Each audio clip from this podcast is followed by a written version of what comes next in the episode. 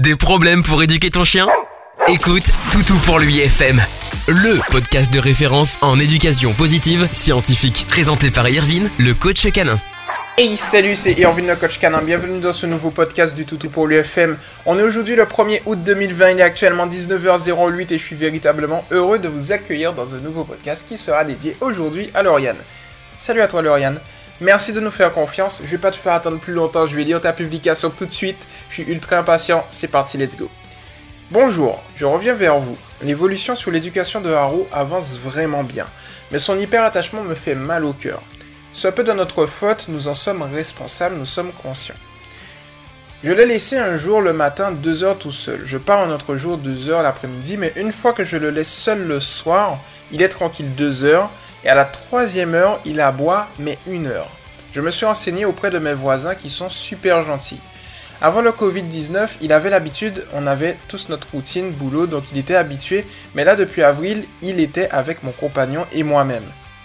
Début avril, mai, juin. On est sorti du confinement quand? En mai, ok. Euh, Ok, donc il était avec mon compagnon et moi-même. Mon compagnon a repris le boulot il y a deux mois et moi actuellement enceinte, je reste avec lui. Mais une fois que je pars, il aboie, puis il fait sa vie et une fois trop longtemps, il aboie, mais jusqu'à temps que je rentre. Que faire? Merci à vous. Donc si je comprends bien Lauriane ici, on a fait un petit cas d'hyperattachement où j'ai vu que le confinement en fait a, joué peut-être pour beaucoup à ce niveau-là. Donc sache une chose, c'est que c'est pas grave euh, dans le sens où on va régler le problème. Tu vois, c'est-à-dire que euh, je vais donner, je vais donner une image, mais une image, vous allez kiffer. Lorsqu'une assiette se casse, c'est compliqué de la recoller, mais on peut la recoller. je, vous ai dit que l'image elle était bizarre, mais on peut la recoller, tu vois. Bref, du coup, tout ça pour te dire que ce n'est pas grave, tu vois. Euh, d'ailleurs, j'aime bien quand euh, on a cette mentalité de se remettre en question, tu vois. Parce que ça veut dire que quand on se remet en question, forcément, on va réussir. Donc ça, je peux te l'assurer, Lauriane, on va réussir, ça c'est sûr. Donc du coup, ici, qu'est-ce qu'il faut faire en réalité? Donc c'est l'apprentissage de l'hyperattachement. Déjà, si tu ne le fais pas encore, tu peux faire des petits réflexes, c'est-à-dire que lorsque tu pars, lorsque tu reviens, il faut éviter en fait, s'il est dans un état d'excitation, et eh bien tout simplement de, je dirais, de, lui donner son attention parce que dans ce cas-là spécifiquement, ce qui va se passer, c'est que tu vas valider son comportement et il aura des raisons de croire justement euh, que lorsque tu reviens, ben, c'est un événement et lorsque tu pars, c'est un drame, tu vois. Donc du coup, lorsque tu pars, tu dois partir le plus naturellement possible. Lorsque tu reviens, eh bien, euh, le calcule pas tout de suite s'il est excité. Si tu vois qu'il est calme et serein, félicite-le, euh, donne-lui ton attention. Mais si tu vois par contre qu'il est excité, tu vas attendre un tout petit peu et dès que tu observes qu'il est, euh, voilà, qu'il est, est redevenu calme, tu vas lui donner ton attention. Euh, ensuite, au niveau de l'exercice en fait qu'on peut faire, euh, ça va dépendre. C'est-à-dire que ici, si je me base sur la dernière fois ce que tu m'as donné, en fait, dès que tu pars, si je comprends bien, il va commencer à aboyer, il va pas s'arrêter. C'est-à-dire qu'il le fait non-stop jusqu'à ce que tu reviennes. Alors ici, c'est une bonne chose dans le sens où ça veut dire que on peut travailler ça euh, et avoir des résultats très rapidement. Pour ça, il suffit de faire la stratégie suivante. C'est-à-dire que tu vas te mettre dans une pièce, tu vois, je sais pas si je te l'avais donné ou si on avait déjà travaillé ça. Euh, en tout cas, tu vas te mettre dans une pièce. Dans un premier temps, tu vas l'observer. Et là, ce que tu vas faire, c'est que tu vas te lever tranquillement et tu vas faire comme si tu partais. Et lorsque tu vas partir, tu vas sortir de la pièce et tu vas attendre, eh bien disons, 5 secondes et tu vas retourner dans la pièce tout de suite et tu vas observer Haro tu auras deux choix. Soit il est excité, euh, il n'a pas réussi, euh, et dans ce cas-là, je vais te dire quoi faire. Soit il a gardé une attitude calme et sereine, et dans ce cas-là, tu vas le féliciter.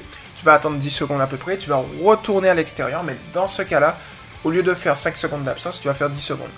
Et tu vas retourner, tu vas voir sa réaction.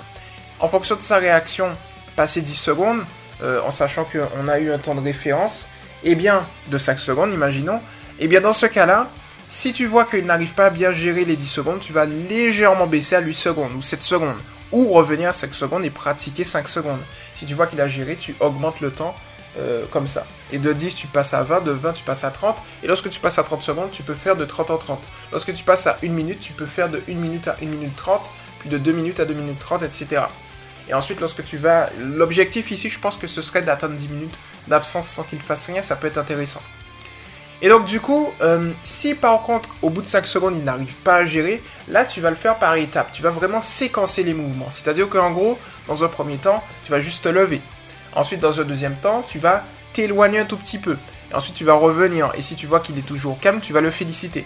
Jusqu'au moment où tu vas juste ouvrir la porte et tu vas rester au niveau du pas de la porte. Tu vas refermer la porte et tu vas le féliciter. Et ensuite, tu vas sortir et tu pourras faire les 5 secondes. Et au bout d'un moment, progressivement, c'est sûr, avec la pratique, il pourra rester 5 secondes. Ça, c'est vraiment si tu as le cas où il n'arrive pas à gérer 5 secondes d'absence. Ensuite, ce que tu vas faire, c'est forcément la stratégie de haut, mais je vais te mettre le, lien de la vidéo que j'avais faite sur YouTube à ce sujet. Tu vas augmenter le temps. Le but sera de tenir 10 minutes au début, puis 20, puis 30. Tu peux maximiser tes résultats en fait par l'intermédiaire d'une caméra qui va te permettre de savoir spécifiquement à quel moment eh bien, il commence à générer du stress. Et ça, c'est vraiment un avantage. Donc voilà la, petite stratégie que je te propose en fait aujourd'hui, euh, Lauriane, à ce niveau-là. Je relis un petit peu ta publication. Donc euh, c'est ça en fait, tu vois, c'est-à-dire que le chien il agit aussi par un petit peu comme nous, humains, euh, par habitude. C'est-à-dire que là, la psychologie canine est comme ça. Il y a beaucoup d'habitudes, il y a des choses, certaines choses qui sont mises en place et lorsqu'on les chouboule un tout petit peu, ça va perdre un tout petit peu le chien.